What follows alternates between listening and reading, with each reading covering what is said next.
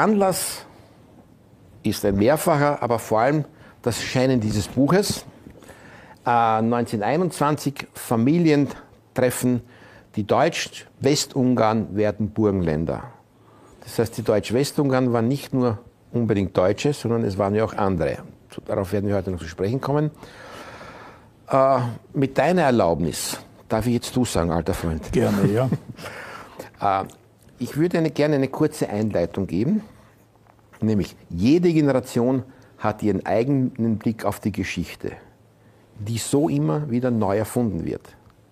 Geschichtsschreibung als Wissenschaft ist deswegen zum Scheitern verurteilt. Wenn man die Historie als Ganzes in den Blick nehmen will, muss man dies als Dilettant, als Journalist und als Legendenerzähler tun. Zitat Ende. Das sagte man von Egon Friedel, der diesen Anspruch verfolgt haben soll, auch in Anbetracht seines kolossalen Werkes Die Kulturgeschichte der Neuzeit. Friedel sah den Ersten Weltkrieg nach dem Ersten Weltkrieg, der das Ende der Neuzeit markierte, die Gelegenheit, die gerade abgelaufene Epoche als eine der ersten aus der Außenperspektive zu beleuchten. Er war nicht der Einzige, der dieses ehrgeizige Projekt anging. Oswald Spengler verfolgte mit seinem Untergang des Abendlandes ähnliche Ziele. Dieser Vergleich scheint mir absolut legitim im Zusammenhang mit Helmut Stefan Miletitsch zu sein, nämlich mit enzyklopädischem Wissen, einem scharfen, aber äußerst subjektiven Blick und viel Sinn für menschliche Natur nimmt er den Leser mit auf eine unterhaltsame Reise durch das vergangene Jahrhundert, in dem Fall auch schon Jahrtausend, und weiter zurück. Sein historisches Werk 1921 Familientreffen, die Deutschen Westungarns werden Burgenländer, erlaube ich mir, mein lieber Freund, eine seelische, historische, politische, aber vor allem mit geschärftem Blick auf verschiedene Völker und, um in der Terminologie der damaligen Zeit zu bleiben, Völker, gerichtete Kulturgeschichte dieser Epoche zu nennen.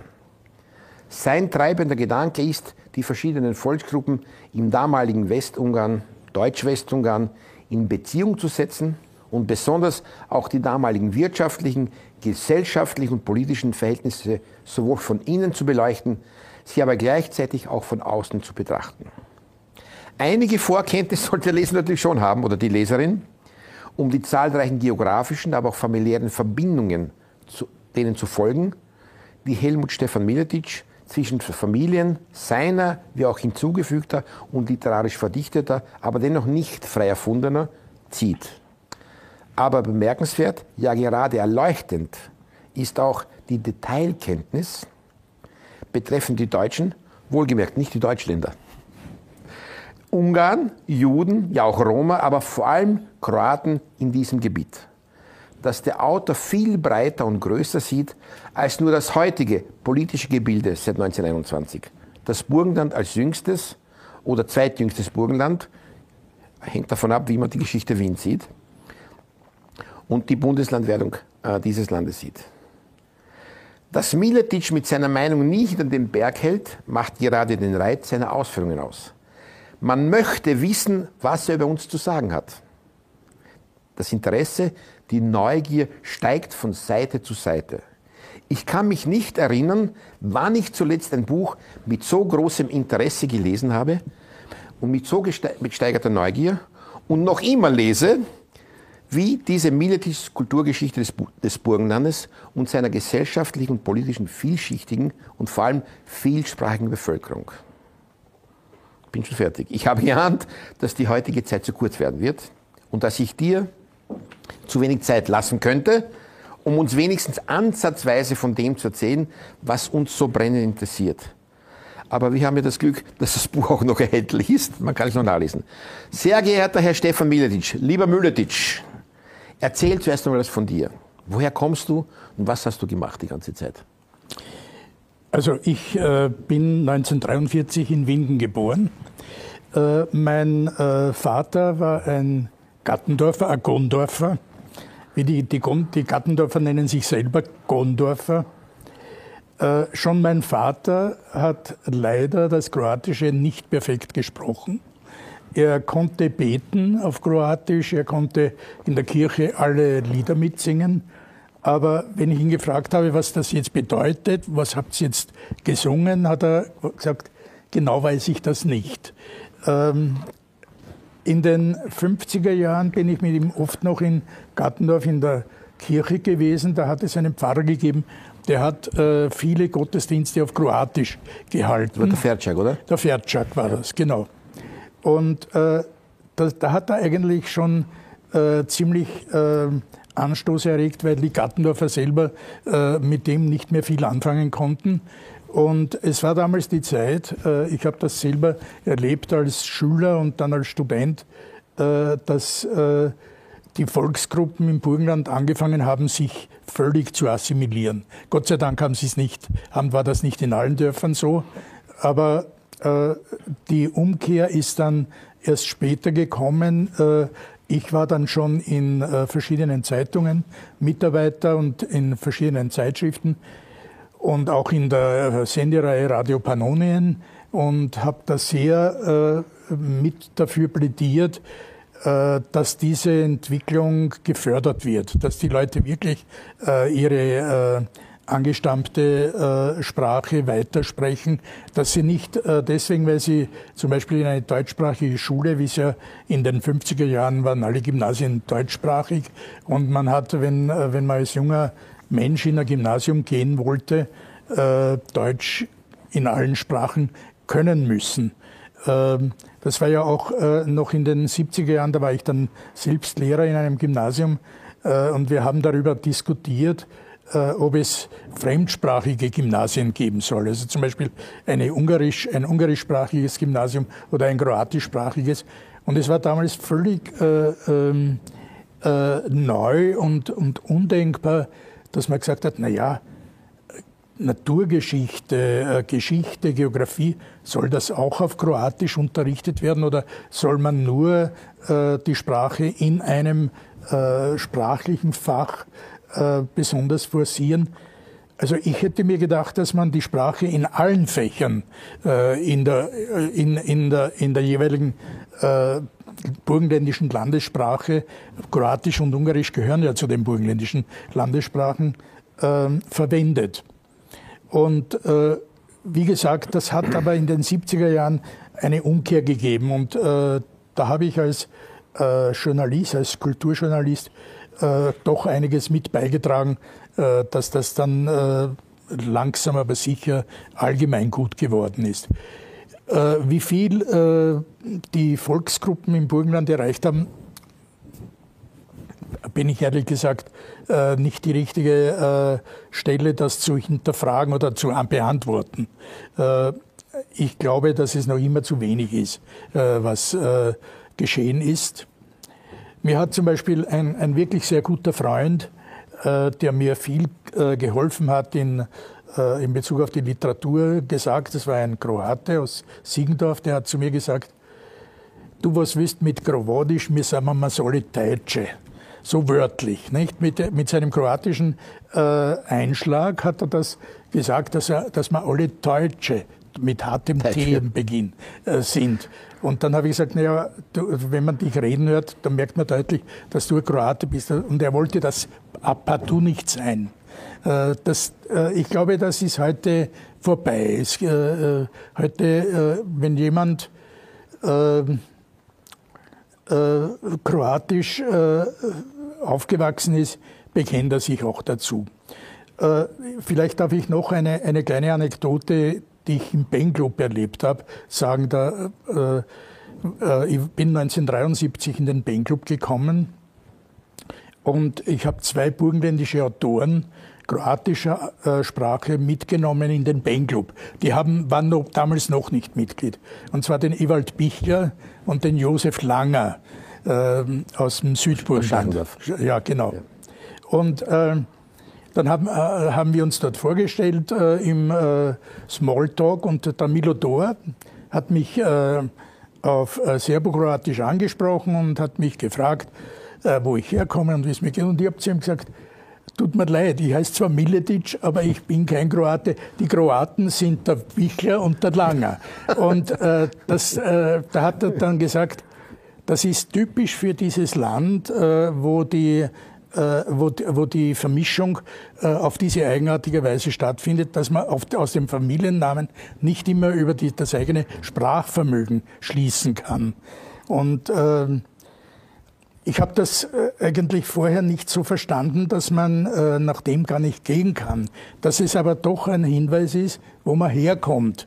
Und äh, ich habe das auch sehr spät äh, äh, gedacht und, und empfunden, dass ich mich eigentlich ähm, damit beschäftigen müsste, äh, wo meine Wurzeln sind.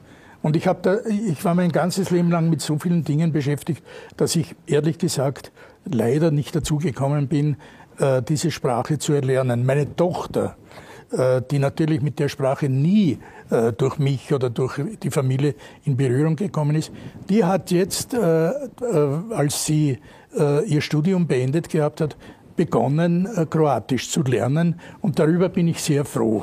Es gibt noch Feinstefälle der Rekroatisierung auch und das wird, das wird uns vielleicht in Zukunft retten, dass wir wieder ja. dass aber die Deutschen Ziegendorfer wieder Krawodisch machen. Ja. Äh, ich, ich, wir kommen natürlich auf dein Buch noch und du hast ja Gott sei Dank dieses Buch noch geschrieben. Äh, ich kann es nicht genug erwähnen. Äh, das Buch muss gelesen werden. Vor allem es sollten natürlich die, die, Deutschen und nicht die Deutschländer, weil wir Deutschländer waren ja die Bundesdeutschen. Wir, wir ja, mussten ja. ja. die Deutschen waren die Nachbarn und die Kroaten ja, und die Slowaken und die Deutschländer waren die Bundesdeutschen. Das haben wir unterschieden, wie wir jung waren, vielleicht auch jetzt noch. Äh, darf ich noch kurz sagen, also Milo, du hast erwähnt, die Eltern werden kennen, ein ganz großer serbischer Dichter, der ich in habe Wien, ihn sehr geschätzt. Ja, er war, er war ein Sir. Ja, äh, mit Serbokroatisch, das sagt man heutzutage nicht mehr. Ich weiß, du bist noch eine ältere Generation, entweder Serbisch oder Kroatisch. Serbokroatisch war halt eine, eine äh, Kunstsprache, aber da, darüber brauchen wir nicht, du bist mittlerweile geläutert. ich bin geläutert, aber ich habe das noch äh, als Lehrer und natürlich ja. auch als Schüler, äh, welche Sprache, Muttersprache, und da haben die immer gesagt, Serbokroatisch. Ja, und, ja. und, das war jetzt so ein, ein Rückfall in diese Nein, Zeit. Nein, ist ja, ist auch, ich war, es war ja auch so. Ich möchte nur sagen, äh, am Beginn einer jeden Zeitwende oder großen Zeitwende steht immer ein großes Trauma. Und jetzt gehe ich wieder zum Buch zurück. Hat das Trauma Deutsch-Westungarn, das ist mittlerweile auch eine Frage, als auch des heutigen Burgenlands nicht schon vor 1914 begonnen, wo, se, wo sie selbst sein wollten, die Völker, ja, äh, und dann wurden sie verletzt, geschunden, ja sogar millionenfach getötet, diese Völker. Und ich gehe darauf jetzt hin, über den Zerfall der Monarchie, der natürlich ein großes Thema in, in diesem deinem Roman ist. Wie musste es dazu kommen und, und musste es dazu kommen? Deiner Meinung nach? Ich glaube, äh, äh, was geschehen wäre, wenn, man, wenn das nicht gewesen wäre, kann ein Historiker nie sagen. Aber ich denke, äh, dass das, was 1918 passiert ist, dieser Zerfall, diese Zentrifugalkraft, äh, die äh, in, jedem, in jeder Provinz des österreichisch-ungarischen Reiches spürbar war, allerdings immer unterschiedlich, am stärksten bei den Tschechen. Diese Zentrifugalkraft hätte das Land auf die Dauer zerrissen. Äh, es wäre auch nicht möglich gewesen, ähm, alle äh, Volksteile, alle Teile der Monarchie zu befrieden. Ähm, so wie man 1867 die Ungarn mit dem ungarischen Ausgleich äh, befriedet hat, ähm, so hätte man auch die Südslawen, die, die Tschechen, die Polen und so weiter befrieden müssen. Dazu war, war allerdings diese, diese Bürokratie, die in Wien und in Budapest geherrscht hat, nicht in der Lage. Da, wer dort äh, an, am, äh, an den Hebeln gesessen ist, das waren zum Großteil Männer, äh, die äh, zu behäbig waren und, äh, und zu rückwärtsgewandt gedacht haben. Frauen sage ich gar nicht, denn das war eine, eine äh, Kultur der Männer. Äh, die damals gewesen äh, an den Hebeln der Macht saßen und äh, ihre Politik so gemacht haben, wie ihre politischen Vorstellungen waren. Und die waren eben so, genauso wie die politischen Vorstellungen der Zentrifugalkräfte dementsprechend anders waren. Und das wäre nicht zusammengegangen. Ich glaube nicht, dass das, dass das auf einen grünen Zweig gekommen wäre. In deinem Roman Familientreffen, das ja auch der Grund des heutigen Treffens unseres ist, und deiner erweiterten kroatischen Familie lässt du die Lebenswelt von deutschsprachigen Ungarn, Kroaten, Roma und Sinti und Juden entstehen. Und jetzt muss ich, ich muss und will gestehen, dass mich in dieser Lebenswelt und mit mir sicher sehr viele andere deiner Leser und Zuseher hier alles so empfinden, wie du es schreibst. Und dass, dass du fast immer äh, eigentlich das ausdrückst, wie ich es empfinde, so auf den Punkt gebracht, aber ich es nicht niederschreiben kann in dieser Form. Deswegen ein ganz großes Kompliment. Auch deswegen ist mir dieses Buch so zu Herzen gewachsen und vor allem zur Seele. In diesem Buch kann man nachlesen, wie die Leute gefühlt und gedacht haben zu dieser Zeit. Wie du es denkst und wie ich eigentlich überzeugt bin, dass es so war. Ich möchte dich bitten, einen kurzen äh, Textteil aus deinem Buch zu lesen, wenn du gestattest. Äh, ich darf noch einen Satz vorher Bitte. sagen. Ähm, äh, über die äh, Juden, äh, vor allem in Gattendorf. Äh, da hat mein Vater, der vis-à-vis -vis vom Judentempel gelebt hat, der hat dort gewohnt, der hat die wirklich hautnah gesehen und, und war auch mit befreundet mit den jüdischen Buben und Onkel von ihm, der Dedovic äh, Stefan, hat mit dem, mit dem äh, Rabbi. Äh, nicht mit dem Rabbi, wie heißt der Kirchendiener für den Juden, egal. Der Schames? Äh, ja, ja. Äh, der, der ist bei ihm öfters gewesen und hat äh, Schnaps getrunken, hat selber einen sehr guten Schnaps immer mitgebracht. Und, äh, und das, da hat mein Vater, der im selben Haus gewohnt hat, so viel erzählt über diese Begegnung, dass mir manches Mal die Idee gekommen ist, manches Mal, äh, äh, mir kommt vor, als wären die nie weg gewesen für meinen Vater. Obwohl die 1938 natürlich Hals über Kopf Österreich verlassen mussten oder damals Deutschland. Ja. Und äh, für mich äh, ist ein Burgenland äh, ohne die Juden nicht denkbar. Äh, ein, ein Burgenland, ein Westungarn 1914 ohne Juden kann ich mir nicht vorstellen. Es gibt ja nicht nur die sieben Gemeinden, sondern es gab, äh, es gab überall äh, so einzelne Familien, die äh, gelebt, äh, jüdisch waren und in den Dörfern gelebt haben. Gartendorf hat zu GC gehört oder zu Frankirchen? Ich glaube zu GC. Äh, ja, die. Ähm, Bei der Rabbi kam aus GC nach Gartendorf. Ja, aber die, die, ja, die, die Juden sind wieder wie der äh, Schusteronkel, äh, der Dedovic-Onkel gesagt hat, die sind immer ins äh, rituelle Bad nach Kizé gegangen mhm. und haben dort, äh, also vor allem die Frauen, und haben dort ihre rituellen Bäder gehabt. Äh, diese diese äh, Verbindung ist durch die Hitlerzeit abgerissen und natürlich äh, beendet worden und äh, das tut mir bis, bis zum heutigen Teil leid. Denn natürlich gehören die Ungarn, die Kroaten, die Deutschen zum Burgenland, aber es würden natürlich auch die Juden dazugehören, denn sie sind äh, in, der, in der bunten Landschaft eine Farbe gewesen, die heute, glaube ich, fehlt. Darf ich dich bitten, wenn du einen, einen kurzen Text vorbereitet ja. hättest? Ja, dieser Text spielt in Gartendorf. Und äh, ich, äh, ja, ich habe das Buch angelegt 1910 bis 1921 und jedes Jahr hat ein Kapitel. Und jetzt äh, ist die Zeit nach dem äh, Attentat von Sarajevo. In den westungarischen Dörfern hatte man längst Listen vorbereitet, die von den Notären aktualisiert wurden und die an die Stellungskommissionen weitergeleitet wurden. Mit aufgemaschelten Hüten und unter Blasmusikbegleitung wanderten die Burschen, die sie genommen hatten, ins Dorfwirtshaus und wurden dort auf Unkosten der Allgemeinheit bewirtet, sodass fast alle mit einem Rausch den Tag beendeten. Infolge des unerbittlichen Traktierens der Gemusterten war etwas anderes als ein Rausch auch gar nicht möglich. Was die Männer, wie es ein Journalist zu dieser Zeit nannte, nach Heldentod lechzen ließ, war wahrscheinlich dieselbe kollektive Hysterie, die allgemein in Europa üblich war und die letztlich auch zu diesem Attentat und in der Folge unausweichlich zu einem Krieg geführt hatte. Erstaunlich war, dass jene übernationale Institution, die in jedem europäischen Staat stark war, nämlich die christliche Kirche, ob sie im Osten orthodox, in Deutschland und in Skandinavien protestantisch und in den übrigen Ländern römisch-katholisch war, mit den Nationalstaaten verbunden war, so dass sie in den Entente-Mächten die Waffen segnete, aber auch in den Mittelmächten, so dass man den lieben Gott selbst in einen immensen Gewissenskonflikt brachte, aus dem sich das christliche Europa selbst nicht herausargumentieren konnte. Sollte also Gott selbst schauen, wie er da herauskam.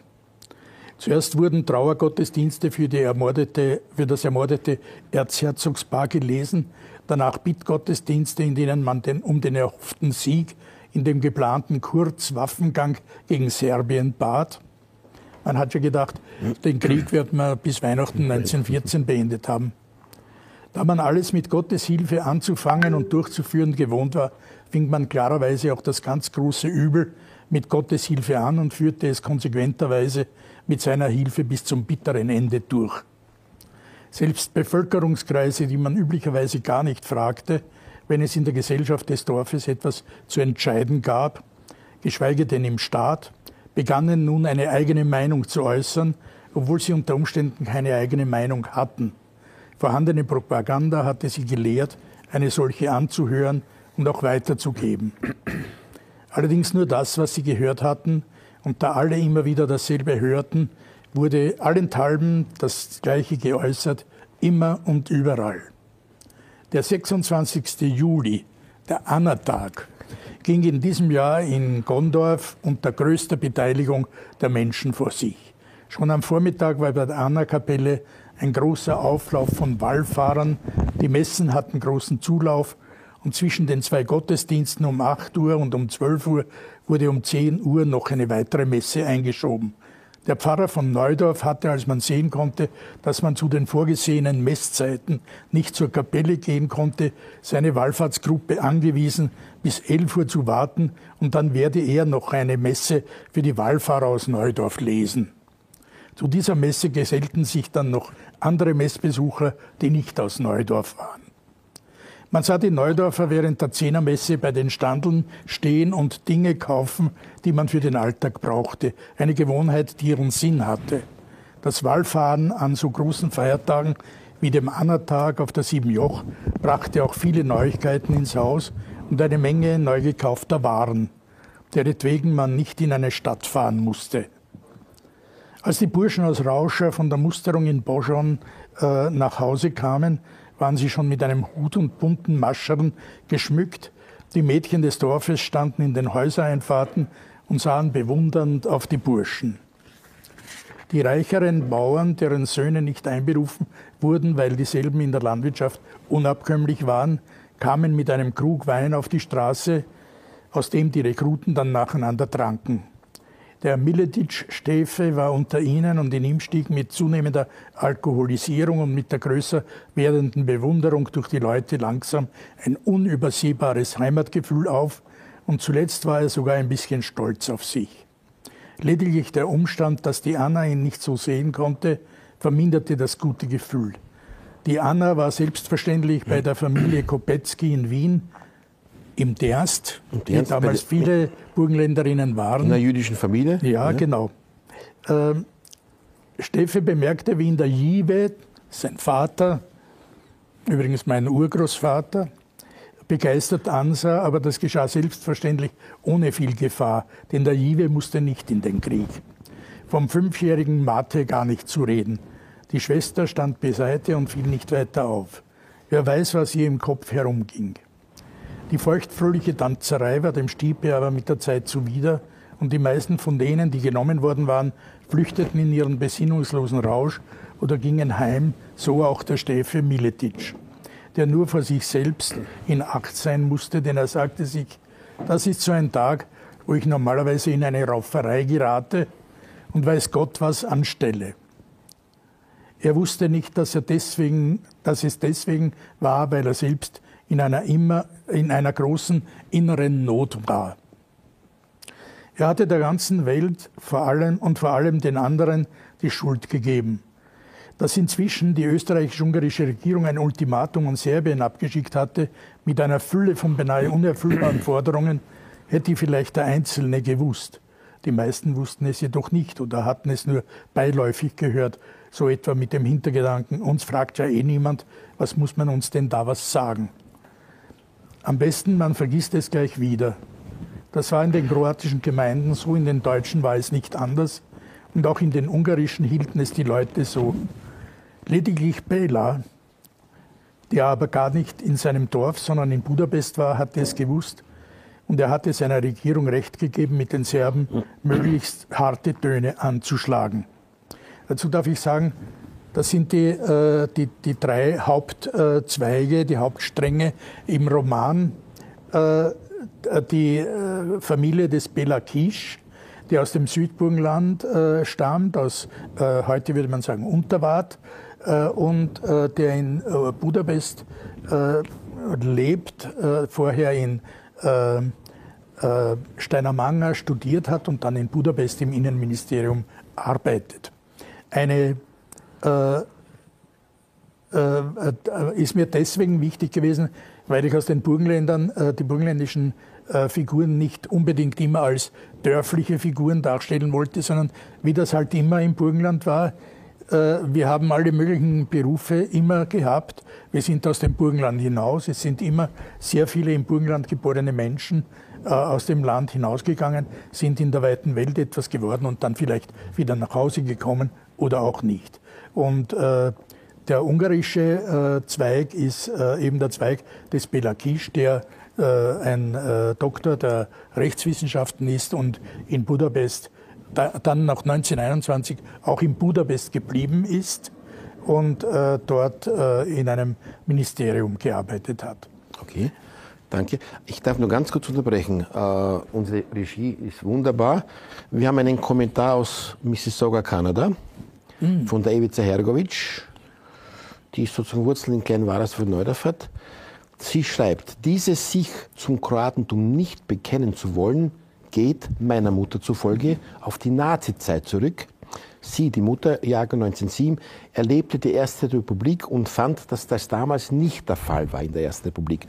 Schreibt die Evica Hergovic aus Toronto oder Mississauga, Kanada. Mhm. Äh, ich möchte, wenn ich jetzt weitergehen darf, ein bisschen politisch werden. Ich hoffe, ja. ich darf es.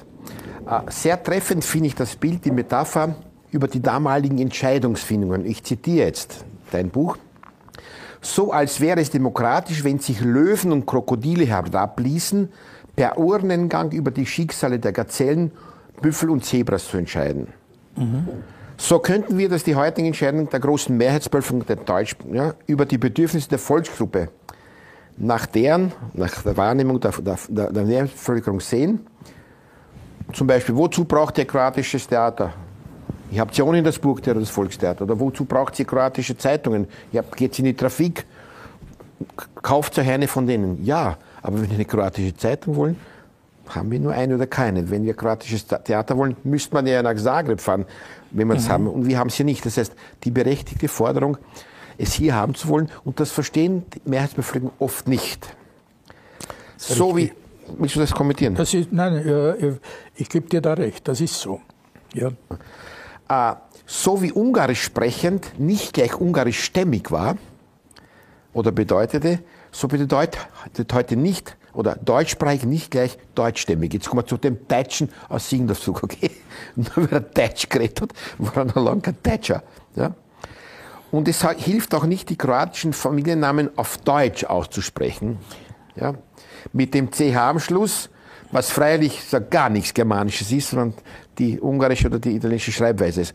Und du, und das möchte ich jetzt sehr äh, lobend hervorheben, du hast in der Orthographie und der Schreibweise der Namen die, die kroatische Weise, Schreibweise gewählt, was ich bemerkenswert finde, wunderbar, weil in viel, vielen kroatischen Publikationen kommt es nicht von du in einem deutschsprachigen schreibst über die Reiteritz, über die Dedovic, ja, über die Miletics mit dem wachen Tja am Schluss. Das finde ich hervorragend. Ja. Das ist auch normativ, finde ich.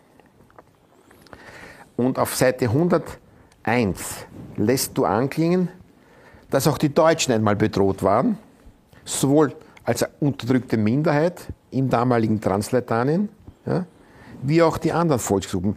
Also die Deutschen waren nicht immer Mehrheit. In Deutsch, ja, ja. Im, Im Westen Ungarn waren es genauso Minderheit. Nur, glaube ich, haben die meisten auf ihre eigene Geschichte vergessen und damit auch auf die berechtigten und notwendigen Forderungen vor allem der Kroaten und Kroatinnen im Lande vergessen sie heute. Das ist mein Schluss aus deinem Buch. So wie, wenn man den ersten Krieg, Weltkrieg verstehen will, und muss man dieses monumentale Werk von Manfred Rauchensteiner lesen, das mhm. übrigens auch in kroatischer Schiene ist, ja, bemerkenswert. Mhm. Prvi svjetski rat, kraj Habsburgske Monarchie, empfehlen, wenn jemand die Kraft hat, es zu tragen und zu lesen. Wie man dieses Buch über den Ersten Weltkrieg lesen müsste, versteige mich dazu, so müsste man dein Buch, Helmut Stefan Miletichs Buch, die Familiengeschichte 1921 lesen, um die Geschichte des Burgenlandes zu verstehen. Vor allem deswegen, weil wir, die Kroaten, aber auch andere Volksgruppen, gleichberechtigt, wie ich behaupte, darin vorkommen, nämlich in dem Buch. Ja? Und nicht nur am Rande, sondern so, sozusagen auch formatfüllend. Das ist mein Eindruck von dem Buch und deswegen empfehle ich es jedem, sich in die Hand zu nehmen und zu lesen.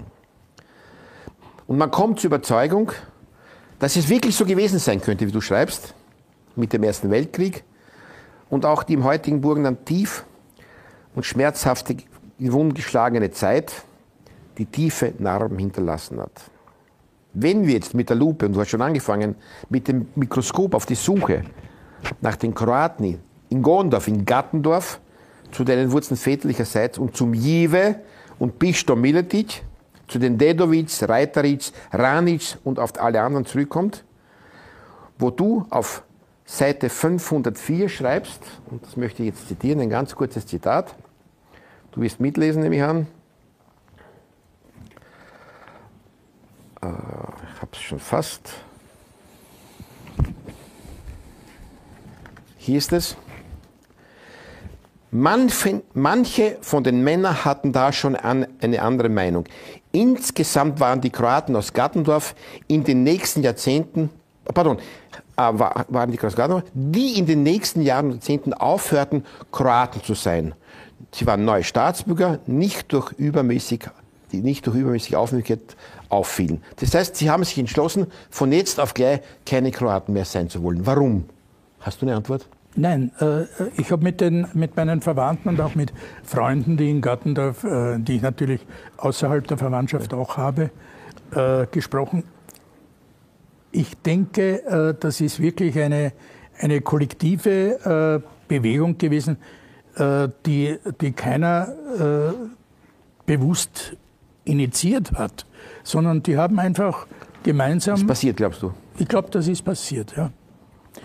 Äh, Piewica Hergic hat uns gesagt, dass er ein Produkt der Nazizeit wäre.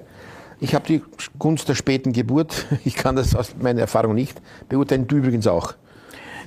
Ich habe äh, auch diese, dieses Privileg, ja. Aber ja. mein Vater ist 1921 geboren und, äh, und war noch im, im Zweiten Weltkrieg äh, als Soldat.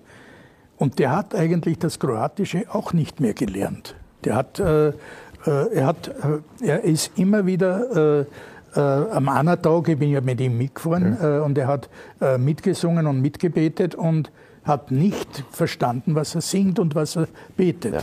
Aber zum anderen habe ich gesagt, den Anatag oder Svetuano, den, den Feiertag am 26. gibt es heute noch in mehreren Sprachen, okay? Ja, ja. Dankenswerterweise auch dem ja. Pfarrer, dem, dem Wachtler-Pfarrer, okay? Der ja. Deutscher aus, aus Zaneck war, auf der anderen Seite, ja, der aber Kroatisch gelernt hat. In, in späten Aha. Jahren hat der Wachtler vorher Kroatisch gelernt, ja, und hat auch selber Messen gehalten, aber das wird noch heute, und die Neidorfingenheit zu Fuß, und die Bammener und die Bandorf zum Teil noch immer heute zu Fuß entlang des Baches zum Anarchiertag oder nach Svetuano. Also das gibt es heute noch in vielen Sprachen. Und, und auch der, der, Kreuzweg bei der Anna ist ja noch mehr, ist, ist wieder mehrsprachig. Ich kenne das äh, und ich, ich äh, habe mir auch sehr gerne angehört. Ich bin ja immer hinaufgegangen, wo die deutsche Messe war, aber unten war die kroatische Messe und ich bin immer eine Weile dort gestanden, weil, das, weil, weil sie so wunderschöne Lieder haben. Äh, die, die Kroaten äh haben so äh, Kirchenlieder, die so besonders äh, innig und schön und, und Und, äh, und sie wurden so mit Inbrunst gesungen. Äh, wirklich, ich habe die äh, bewundert, äh, da, wie da immer gesungen wird und haben gedacht, na die Deutschen, wir können das nicht so singen. Wir, und wir haben nicht so einen Zugang zu der äh, zu, zum, äh, zu Maria. Zu, zu zum, äh, ja, und, und auch zum, zum innersten Gefühl. Hm. Dass er, man hat gemerkt, die Kroaten singen das wirklich mit, mit innerster Seele. Und äh, das äh, fällt mir bei den Deutschen schon manchmal. Wir sind, äh, die Leute sind so, so zum, zum Teil sehr äh, sachlich. Rational. Und, äh, ja. Ich möchte, wenn du schon von der Seele sprichst, ein, ein kurzes Zitat noch aus dem Buch nennen. Aus der Seele sprichst du von mir, wenn du schreibst das mit dem Namen dass mit den Namen, ich zitiere jetzt, mit den Namen, die dem deutschen Standard nicht genau entsprachen, bis auf den heutigen Tag nicht richtig wiedergegeben wurden, ist eine Tatsache. Ja, heute wird sogar im ehemaligen Deutsch-Westungarn die Aussprache einiger ungarischer oder kroatischer Namen nur noch verhunzt vorgenommen. Ich leide darunter und nicht nur ich. Ja. Ich auch. Wir hören heute auch im Radio Burgenland Nagis und Fazekas und Belakovic und Hergovic, okay? selbst von Kroatisch sprechenden. Und ich sage immer wieder, man möge sich erlauben, im Radio zu sagen, Jacques Speare. Was, was würde man dem Sprecher oder dem, dem Redakteur sagen? Also, ja, aber da das, andere, das andere sozusagen ist erlaubt. Du hast ganz recht und mich, äh, mich, ich zucke immer zusammen, wenn irgendein ein ganz hervorragender äh, Sprecher, der im, im Radio äh, wirklich was darstellt, und der plötzlich einen kroatischen oder einen ungarischen Namen äh, nach unserer Phonetik ausspricht, dann denken wir, bitte könnt ihr nicht einmal fragen, wie man das ausspricht. Das ist, äh, wenn man es nicht weiß, muss man fragen. Es ist ja kein, äh, keine Schande, etwas nicht zu wissen. Nein, glaub, also, es gehört ganz einfach nicht dazu, zum, man, man, man, hat das Gefühl, man braucht es bei uns nicht wissen, okay? obwohl man natürlich immer wieder betont, das mehrsprachige Bundesland, die Vielfalt des Landes, okay? Äh, die vielen Blumen auf der Wiese und dann können sie, also mir tut das weh, weil ich finde, das ist auch eine Nachlässigkeit, die man nicht, auf die man zumindest aufmerksam machen sollte, wie du sagst. Äh, ein Freund von mir, der ehemalige Landesintendant Karl Hofer, mit dem ich äh, äh, im Benglob äh, lange Zeit sehr eng zusammengearbeitet habe, der hat äh, immer gesagt, er verlangt eigentlich von den Redakteuren, dass sie die ungarische und die, Spra und die kroatischen Namen, dass sie das wirklich richtig aussprechen. Und zwar äh, sagt, da muss man halt zum Telefon greifen und, und jemanden anrufen, der äh, zuständig ist für diese Sprachen und sagen, wie spricht man das genau aus. Aber dazu sind sich offenbar heute alle Redakteure zu gut. Äh, ich muss auch aber jetzt äh, nur ein, eine kleine Verteidigung der Redakteure, wenn die Namensträger selbst sich schon so nennen und es gibt auch welche, die behaupten, so genannt zu werden. Ich sage wieder, ist so einer kommen und sagen, sagt, ich möchte Jacques Beare ausgesprochen werden. Würden wir das machen? Das würde man nicht machen, oder? Mit den Deppen hassen, oder? Ja. ja. Das würde man nicht machen. Aber bei den anderen geht es offensichtlich. Äh, wir haben den ersten Teil des Abends fast hinter uns. Äh, jetzt ist die Frage in die Regie, gibt, möchte sich das Publikum beteiligen? Gibt es Fragen?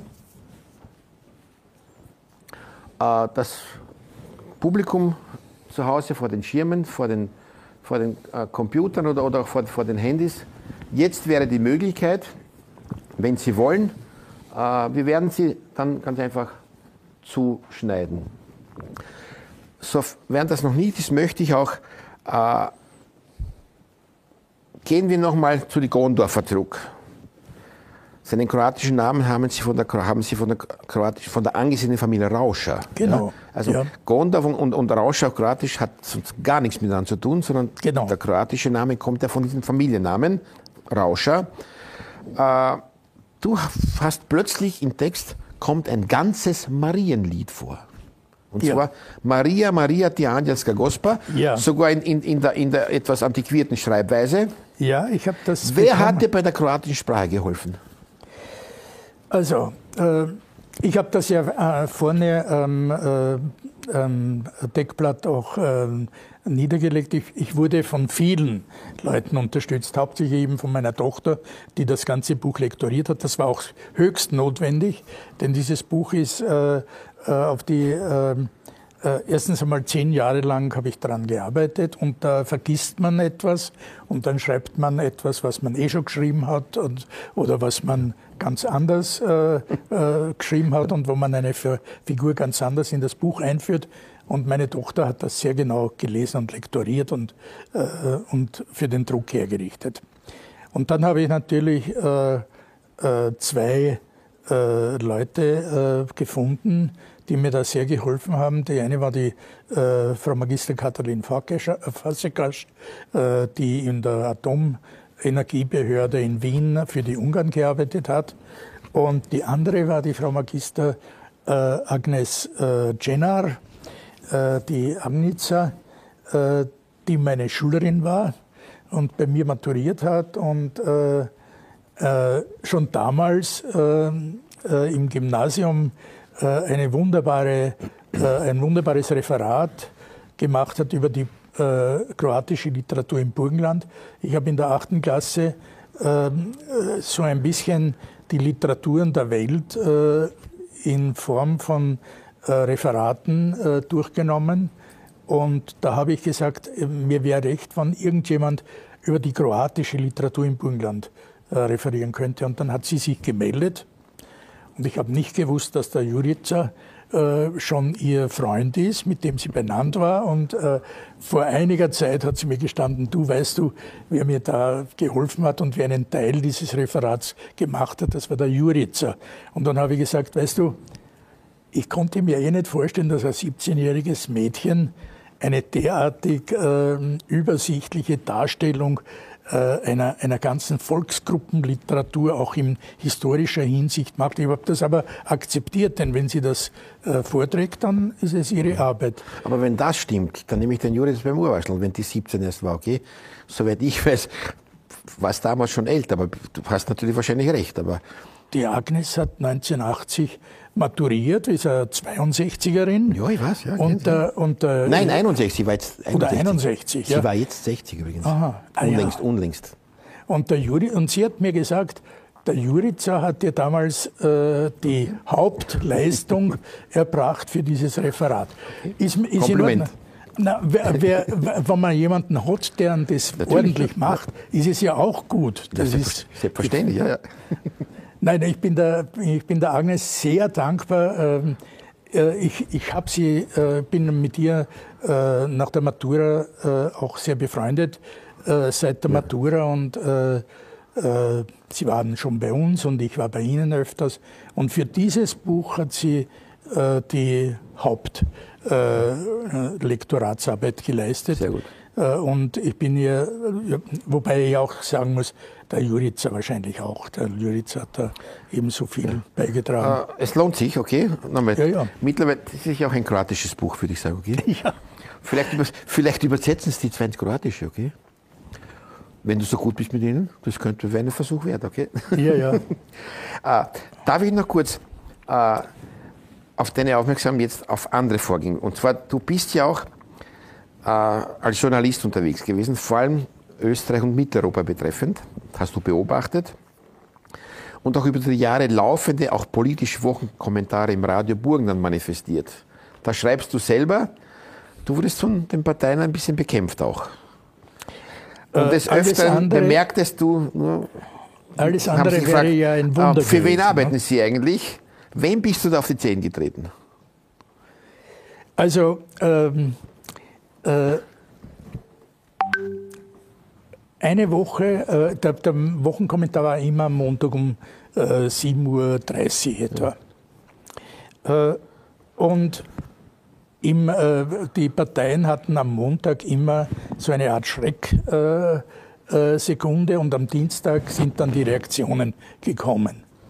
Und eine Woche waren es die, war's die Sozialistische Partei und dann war es wieder einmal äh, die ÖVP, ÖVP äh, wobei die ÖVP äh, ein bisschen zurückhaltender war, äh, denn äh, äh, die, äh, die Sozialistische Partei, äh, mit der war ich ja privat sehr eng verbunden und, und habe immer wieder gesagt, dass ich keiner von den Iren bin. Ich bin äh, der, damals der Generalsekretär des Burgenländischen Fanclubs gewesen und der Franz Probst, der, Franz, ja. äh, der ähm, äh, Kulturredakteur der BF war, hat in der, im, im BF-Haus in der Sozialistischen Parteizentrale immer gearbeitet. Er war ja gehbehindert und ich musste immer zu ihm gehen. Ich konnte nicht sagen, mit anderen konnte ich mich vereinbaren. Hast du noch gefunden hinter, deinem, hinter seinen Bergen von Zeitungen? Ich habe nicht immer gewusst, ob er drinnen ist. Ich habe immer äh, hineingerufen, äh, hallo. Und wenn eine Antwort kam, dann ist er da gewesen und wenn nicht, äh, habe ich ihn woanders gesucht. Äh, nein, äh, es, äh, ich habe mit ihm nur, nur schöne Erlebnisse gehabt, muss ich ehrlich sagen. Und die haben äh, wahrscheinlich immer gedacht, na, wenn der jede Woche zwei, dreimal in, äh, im BF-Haus in der Bärmeierstraße ist, wieso äh, prackt uns der so? Das ist ja einer von uns. Okay. Und dann habe ich natürlich die, die Pracker zurückgekriegt. Ja. Und äh, in der ÖVP war es ganz ähnlich. Nicht? Und, äh, aber das war dann alles, äh, natürlich war das manches Mal ungut, aber ich habe das schon ausgehalten. Ich muss noch kurz sagen, äh, wir haben einen Kommentar, und zwar von dem eben vorhin genannten Jurica. Der sagt, so war's. offensichtlich meines, was du gesagt hast. Jurica, Swakati Just, nicht Sams Now. Okay. Liebe Grüße an den Jurica. Sagst du mir die Kamera. Servus. Er ist dabei, offensichtlich. Alles Gute, schöne Grüße auch an die Agnes. äh, äh, mit deiner Erlaubnis möchte ich eines deiner politischen Gedichte aus dem Jahr 1993 rezitieren. Der Krieg in Jugoslawien. Darf der Schreibende schweigen, was passiert, was ihm, Punkte, Punkte. Ohne Titel geschrieben während des Krieges im ehemaligen Jugoslawien 1993. Als alle tot waren, hatten wir ein schönes Land. Da fragte keiner und keine Antwort war schwer da faulte endlich das Korn im Halm. Und niemand weinte, Tote weinen nicht. Und auch die Dichter, Sendboten der Wahrheit, haben im Endzeitalter die Sprache der Bequemlichkeit gewählt, weil sie essen mussten und trinken und Geld haben wollten und würden. Aber da alles tot ist, wo sind sie mit ihren Lügen? Tote lügen auch nicht. Ziemlich hart, auch bist mit Kollegen hart sozusagen, wenn ich das richtig verstanden, zu Gericht gegangen. Willst du es kommentieren, das Gedicht, falls es nicht so weit, so lang her ist? Das ist mittlerweile schon Na, 27, 28 Jahre her. Das Gedicht ist, durchaus, äh, ist mir durchaus präsent in all seiner Tragweite. Ähm, ich habe sehr viel diskutiert damals äh, habe sehr darunter gelitten, dass der, dass der George Sebastian schon verstorben ist, der 1990 verstorben ist, habe aber im Pen Club immer wieder darauf hingewiesen. Ich war damals auch schon äh, im Vorstand, äh, dass, man, dass wir als äh, Pen Club äh, doch die Verpflichtung hätten, ähm, etwas gegen jene Literatur zu unternehmen, äh, die sich äh, vor den nationalistischen Karren spannen lässt. Aber ich muss ehrlich sagen, auch der Ben Club war zu, äh, zu satt und zu äh, gut situiert, als dass er da etwas gemacht hätte. Mich hat das sehr enttäuscht, dass Autoren äh, äh Natürlich hat jeder Autor eine Meinung. Natürlich hat jeder Autor auch eine Nationalität. Natürlich hat er eine, eine Muttersprache und er, er fühlt sich äh, ein Teil äh, dieser Sprachgemeinschaft. Aber wenn etwas äh, so weit ist, dass man Leute nur deswegen umbringt, weil sie nicht Serbisch oder weil sie nicht äh, oder weil sie nicht äh, Kroatisch sprechen oder das, das, das ist für mich schrecklich eigentlich. Und man hätte äh, ja das richtet sich ja nicht nur gegen jene Autoren, die ein Teil dieser, äh, dieser äh, schrecklichen äh, Parteien waren, sondern auch an uns alle, an alle Autoren, die äh, da sitzen und äh, über schöne Blumen dichten und, eine, und ihre Verliebtheit äh, beschreiben und gegen das, was sie eigentlich was eigentlich in der Welt vor sich geht, nichts zu sagen haben. Darum sind wir ja, jetzt darf ich eine, eine, äh, eine Lanze für den Pain Club brechen. Ähm, Darum sind wir ja beim Pain Club, damit wir hin und wieder sogar die Wahrheit sagen. Ja. Äh, ich war damals ja auch im, im PEN-Vorstand. Äh, ich kann mich erinnern, äh, das, war, das war nicht leicht. Ich glaube auch zu wissen, warum da waren auch andere Klicken verbunden. Ja, ja. ja. Ich möchte nicht alles sozusagen die Handwerker, die Maurer nicht nennen.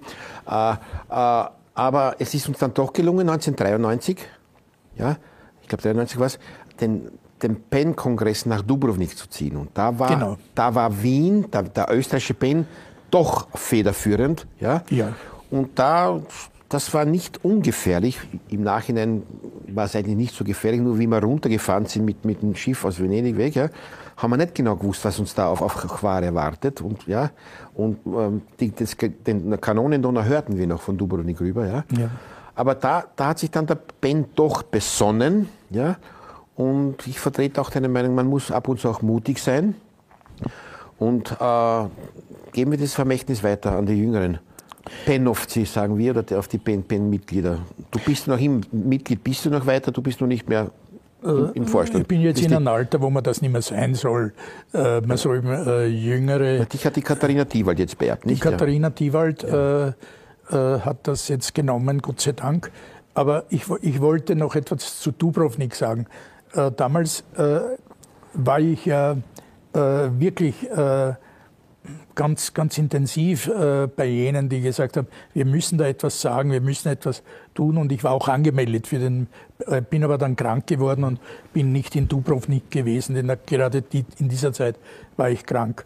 Und äh, äh wir haben wir in Österreich haben auch zu wenig getan, aber ich habe den, äh, den Professor Greisenecker, der dann mein äh, Präsident war, ich war ja auch äh, zehn Jahre Generalsekretär des österreichischen Pen Clubs und habe mit dem äh, Greisenecker Wolfgang äh, äh, sehr viel äh, gemacht. Allerdings muss ich sagen, was wir machen konnten, war immer zu wenig. Genau genommen ist das, was Autoren machen können, etwas sehr Geringes. Aber ich glaube, wir müssen es immerhin probieren. Äh, ein Autor muss das hin und wieder sagen können, was er denkt. Und wenn er das nicht sagt, dann, dann das merken ja die Leute, wenn jemand etwas nicht sagt. Wenn, wenn, etwas, wenn jemand zu einer äh, Schweinerei schweigt, merkt man ihm das an und das soll man als Autor, so soll man nicht sein. Äh, hier sozusagen, weil wir sozusagen ins, ins Eingemachte gehen, äh, wir haben eine Frage von der Lydia Nowak.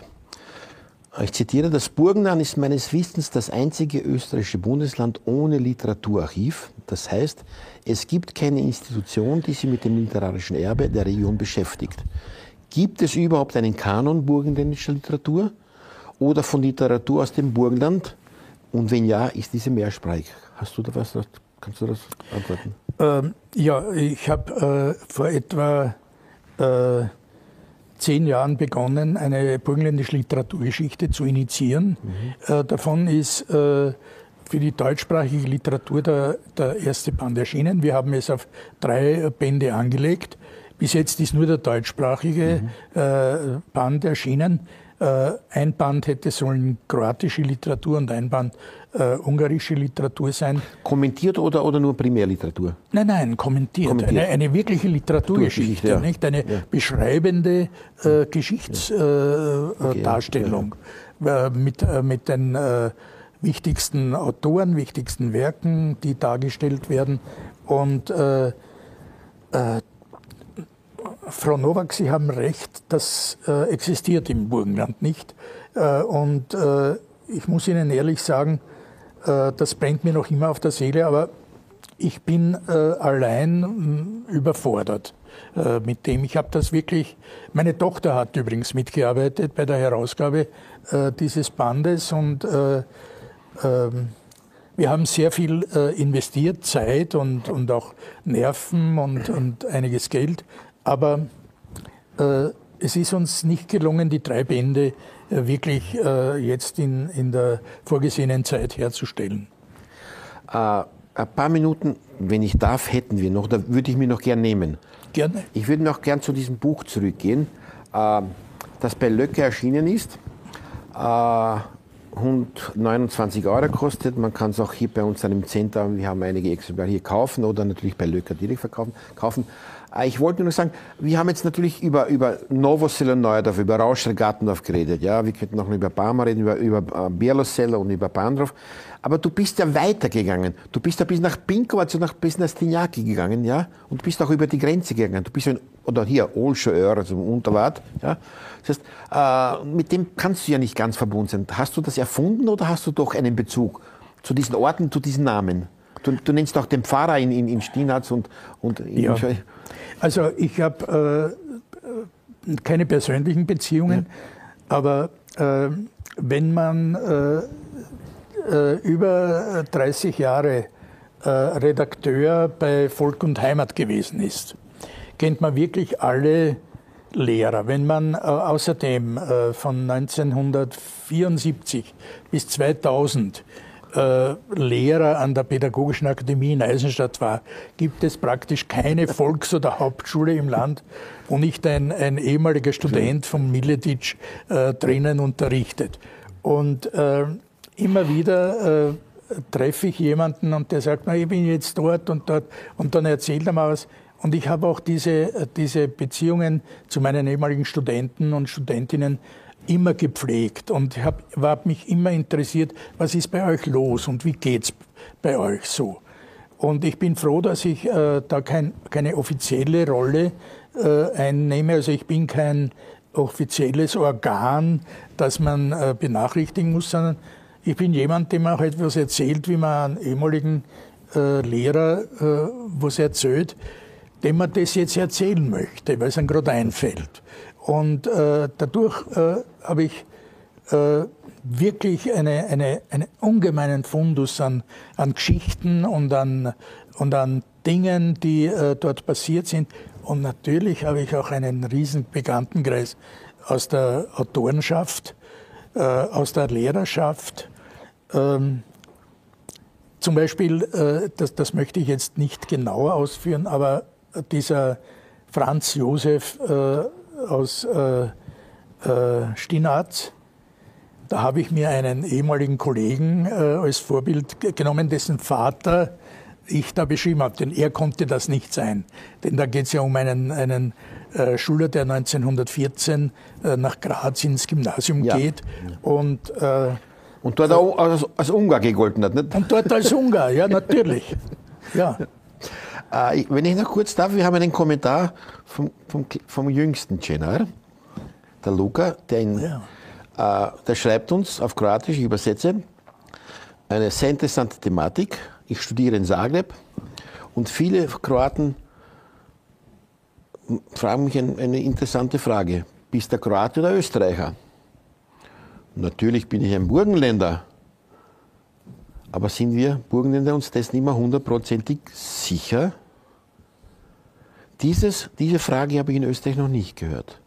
Wenn ich sage, da, wenn ich in Zagreb ja sage, dass ich ein Burgenländer bin, dann sagen sie immer, na, da bist du einer von uns.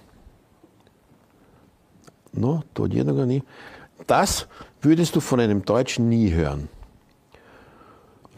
Lipo da nas slušaš u Zagrebu. Das heißt, das ist der jüngste Cenar, der kennen, in, ja. in, Zagreb studiert. Schöne Grüße an den Luca. Ja, das heißt, wir sind heute mittlerweile sehr international, muss ich sagen.